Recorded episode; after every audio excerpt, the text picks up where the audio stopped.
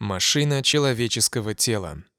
Допустим, я сижу за рулем очень дорогой машины и совершенно ею зачарован. Я забыл, куда мне нужно ехать и полностью погрузился в изучение этой машины. Но какой в этом толк? Вы можете сидеть за рулем превосходного автомобиля, но ведь главное знать, как доехать до места назначения. Вот ваша главная задача. Июль 1975 года, Филадельфия. Нишамья Мрия Манасья Мукхато Хари Киртанам Бхартур Намама Хараджа Паршадах Саха Сапатан. О царь! Услышав святое имя своего владыки, к умирающему тотчас явились Вишну-дуты, слуги Вишну. А Джамила повторял святое имя в страхе и смятении, и потому произносил его без оскорблений. Бхагавадгита 6.1.30 Полицейские в вашем городе перемещаются на машинах, и стоит кому-то вызвать полицию, как она тут же приедет.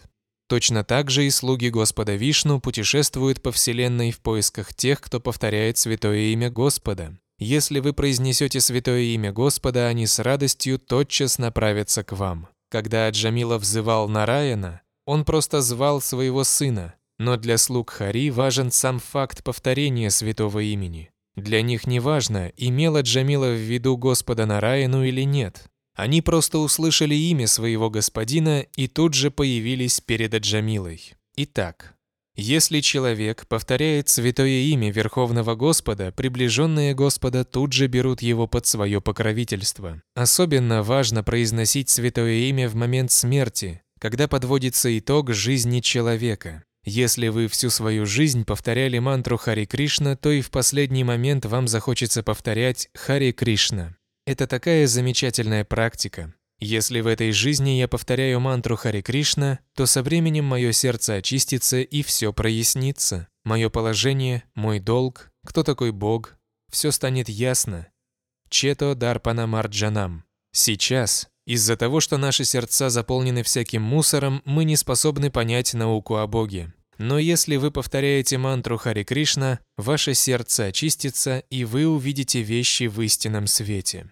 Как только это произойдет, ваше материальное рабство закончится. Сейчас вы исследуете органы чувств, выясняете, как они работают и так далее, но все это на уровне тела. Когда же ваше сердце очистится, вы тут же поймете, я не являюсь телом, Тогда какой смысл изучать клетки, атомы и тому подобное?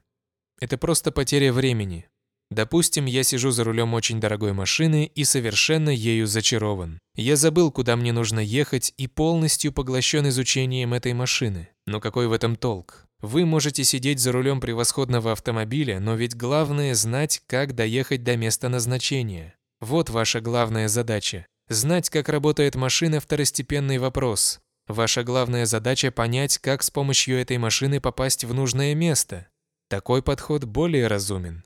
Итак, мы обусловлены материей и воплощаемся в различных телах. И до тех пор, пока мы будем находиться на уровне телесных представлений, думая «я машина», мы будем пребывать в невежестве. Нужно думать «я не тело, я душа», и мне следует использовать это тело, чтобы достичь своей цели – духовного мира, где я смогу встретиться с высшей душой, Богом и жить в Его обществе. Человеческая жизнь предназначена для того, чтобы понять, кто такой Верховный Господь, где Он живет, что делает и каковы взаимоотношения с Ним. Стремление понять это называется Брахма Джиджнаса – поиски абсолютной истины. В этом состоит подлинное образование. У нас есть машины – наши тела. Но что толку просто заниматься их изучением? Шастры, священные писания, говорят, что эта машина будет работать, пока ее не съест ржавчина. Поэтому вам нужно думать не о машине, а о том, как найти абсолютную истину. Но люди думают о том, какая у них теперь хорошая машина. Машина есть и у собаки, и у муравья, и у слона. Каждое живое существо имеет свою машину – тело. Однако шастры говорят, что машину человеческого тела нельзя использовать для тех же целей, что и машины тел животных. Бог дал нам машину человеческого тела, и теперь с ее помощью мы должны достичь своей цели. Нардехам адьям плавам сукалпам. Нридеха Механизм человеческого тела имеет уникальную конструкцию, но она создана не мной, а природой. Природа – представитель Бога. У меня было желание заниматься определенной деятельностью, и для этого мне нужна была определенная машина. Господь приказал природе. Это живое существо хочет заниматься тем-то и тем-то, поэтому предоставь ему подходящую машину. И природа выполнила его указание. Итак, Прокрити, природа, дает нам разные виды машин. Прокритих Крияманани, Гунаях Карманы Сарвашах. Я не являюсь ни полноправным владельцем этой машины, ни ее создателем. Просто я получил ее в дар, чтобы исполнить свои желания.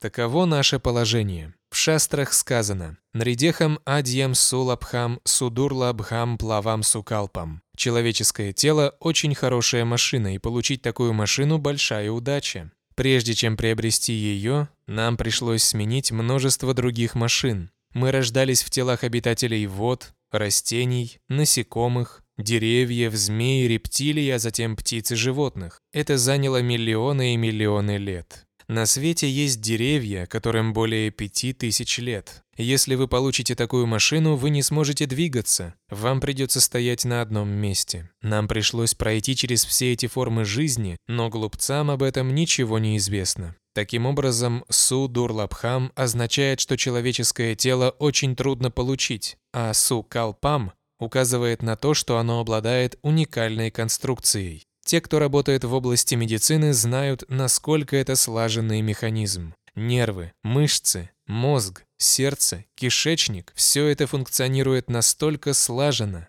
Это великолепный механизм, поэтому его называют сукалпам – прекрасно сконструированным. Но с какой целью создан этот механизм?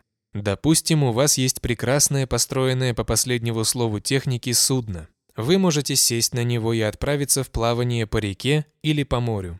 Подобным образом на корабле человеческого тела мы можем переправиться через океан материальной жизни. Жизнь за жизнью мы барахтались в этом океане, но теперь у нас есть человеческое тело, подходящий корабль для того, чтобы пересечь этот океан. Особое преимущество корабля человеческого тела заключается в том, что дует попутный ветер. Попутный ветер – это шастры, авторитетные священные писания. Если во время плавания дует попутный ветер, помогающий нам двигаться в нужном направлении, то это является дополнительным преимуществом. Итак, у нас есть хороший корабль и попутный ветер. Далее, гуру Карнат Харам. Гуру – это опытный капитан, который знает, как управлять кораблем. Он отдает команды. Курс такой-то, право руля, лево руля. Итак, у нас есть возможности достичь желанной цели. Отличный корабль, опытный капитан, попутный ветер. Но если мы не воспользуемся всеми этими благоприятными факторами и не переправимся через океан невежества, океан материального существования, то это будет равносильно самоубийству. Са-ат-маха. Вам предоставили все возможности. Почему же вы до сих пор находитесь в материальном мире, где повторяются рождение, старость, болезни и смерть? Разве это разумно? Люди сбиты с толку. Они просто исследуют машину человеческого тела и только. Вместо того, чтобы пользоваться преимуществами, которые предоставляет машина, и пересечь океан материальной жизни, они заняты ее изучением. Но даже свое тело они не в состоянии как следует изучить. Я могу заявлять, что это мое тело, но если кто-нибудь спросит меня, «А сколько волос на твоей голове?» Я не смогу ответить. Как пища поступает в желудок? Как она переваривается, как питательные вещества поступают в кровь и идут к сердцу, как циркулирует кровь по моим сосудам, обо всем этом мне ничего не известно. Я могу только строить предположения. Не вы управляете машиной человеческого тела. Ее создал Бог, а точнее его представитель, природа. Эта машина имеет очень сложное устройство. И если вы разумны, вы скажете, что толку просто изучать эту машину? Раз она у меня есть, не лучше ли использовать ее для достижения моей цели? Это будет проявлением разума. Люди не хотят использовать машину человеческого тела для достижения цели, а вместо этого просто изучают ее. И все это называется наукой. Что это за бессмысленная наука? Просто изучать устройство машины. В этом наша ошибка. Хотя мы должны использовать развитое человеческое сознание для того, чтобы вернуться домой к Богу, мы не делаем этого. Зачем растрачивать человеческий разум на всякую ерунду? Допустим, вы всю жизнь изучаете механизм человеческого тела. И что вы получите в результате? Сможете ли вы настроить эту машину так, чтобы она работала вечно? Сможете ли вы избежать смерти? Вы, ученые, занятые изучением тела, нашли ли вы какой-нибудь способ не умирать? Где это знание? Смерть придет. Будете ли вы изучать этот механизм или нет, в должный срок смерть придет за вами. Вы не способны найти средства даже от одной единственной болезни. Например, вы не знаете, как излечить рак. Выясните же, как работают клетки и как можно изменить их работу, чтобы рак был побежден. Но вы на это не способны. Вы продолжаете свои исследования и просто впустую теряете время. В шастрах сказано «Не теряй драгоценного времени, пытайся постичь Господа, используй для этого свой разум». И еще «Тапа дивьям, ена сатвам шудхьет». Вы должны совершать аскезу, чтобы в будущем не зависеть от этой машины. Ваша задача не изучать машину, а стать независимым от нее.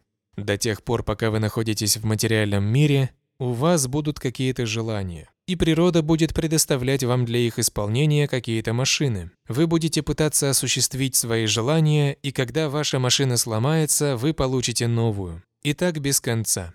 Поэтому ваша задача – разорвать цепь повторяющихся рождений, старости, болезней и смертей. Обратитесь к духовной жизни. Вот ваша задача. Таково наставление Шастер. Каждый знает, как ухаживать за своей машиной. Даже собака знает, как это делать. Она питается тем, в чем нуждается ее тело. Точно так же поддерживаем свое тело и мы. Это происходит естественно. Все, что нужно для поддержания тела, уже есть, поскольку мы не способны создать это сами. Веды говорят «Нитьё нитьянам четанаш четананам эко бахунам йо видатхати каман». Существуют миллионы и миллиарды живых существ, но есть одно существо, которое обеспечивает остальных всем необходимым. Это Бог. Мы – обычные живые существа, каких миллионы. Поэтому здесь используется слово «нитьянам», означающее «вечные живые существа».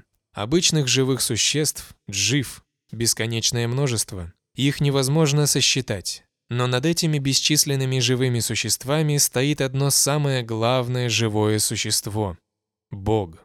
Он тоже является живым существом, как и мы. В Библии сказано «Человек создан по образу и подобию Бога». То есть Бог – это живое существо, и человек создан по образу и подобию Бога. Человеческая форма – лишь имитация, но форма Бога подлинна. Сад Читананда Виграха. Однако вы считаете, что Господь не имеет формы. Почему? Откуда тогда взялась ваша форма? Вы каждый день молитесь «Отче наш, хлеб наш насущный, дай нам». Стало быть, вы признаете, что Бог ваш Верховный Отец. Но если у вас есть форма, у вашего Отца тоже должна быть форма. Это логично. Как же вы можете утверждать, что Господь не имеет формы? Это полная глупость. Предположим, ребенок родился после смерти отца. Только на том основании, что ребенок никогда не видел своего отца, он не должен делать вывод «у моего отца не было формы». Это неправильный вывод. Мать скажет ему «Нет, дитя мое, у твоего отца была форма». Принять слова матери – проявление разума. Итак, Господь – это живое существо, но Он отличается от всех остальных живых существ тем, что все они зависят от Него. В этом вся разница. Господь велик, а мы малы. Он как отец, который содержит всех своих детей. Все мы дети Верховного Отца, и он содержит нас. Один ребенок любит игрушечные машинки, другой – куклы, а третий – что-то еще. И родители дают каждому ребенку то, что он хочет. Хорошо, вот тебе машинка, а ты возьми куклу. И мы точно так же играем. Строим планы о том, как будем наслаждаться, а Бог удовлетворяет наши запросы. Но ему не очень нравится заниматься этим. Он говорит, «Мое дорогое дитя, ты уже вырос. Теперь у тебя есть человеческое тело. Не играй больше в игрушки. Перестань терять время зря. Пришла пора обучения. Надо разобраться в сути вещей. Такое обучение называется Брахма Джиджнаса – поиски абсолютной истины. И Веданта Сутра говорит, Теперь, когда ты получил тело человека, попытайся познать Бога. Это твоя основная задача. К сожалению, мы следуем за слепыми лидерами. Мы целиком поглощены изучением тела и только. Но здесь говорится «Нишамья мирьяманасья мукхато хари киртанам». Господь очень доволен, если мы используем свою речь, свой язык для повторения Его святого имени. Ему это очень нравится. Поскольку имя Бога не отлично от самого Бога, вы непосредственно соприкасаетесь с Ним, когда поете мантру Хари Кришна. В другом месте Бхагаватам говорится «Пунья Шравана Киртанах». Шравана означает «слушание», а Киртанах – «воспевание». И тот, кто повторяет имя Бога, и тот, кто слушает его, очищаются. Просто повторяя имя Бога, человек может выйти из круговорота рождения и смерти. И здесь приводится пример такого человека, от Джамилы. Его жизнь была полна всевозможных грехов, но умирая он то ли из страха, то ли по счастливой случайности произнес «Нараяна». И слуги Нараяны тут же явились, чтобы спасти Аджамилу. Таково великое благо, которое несет в себе повторение святого имени Господа. Хари Кришна, большое спасибо.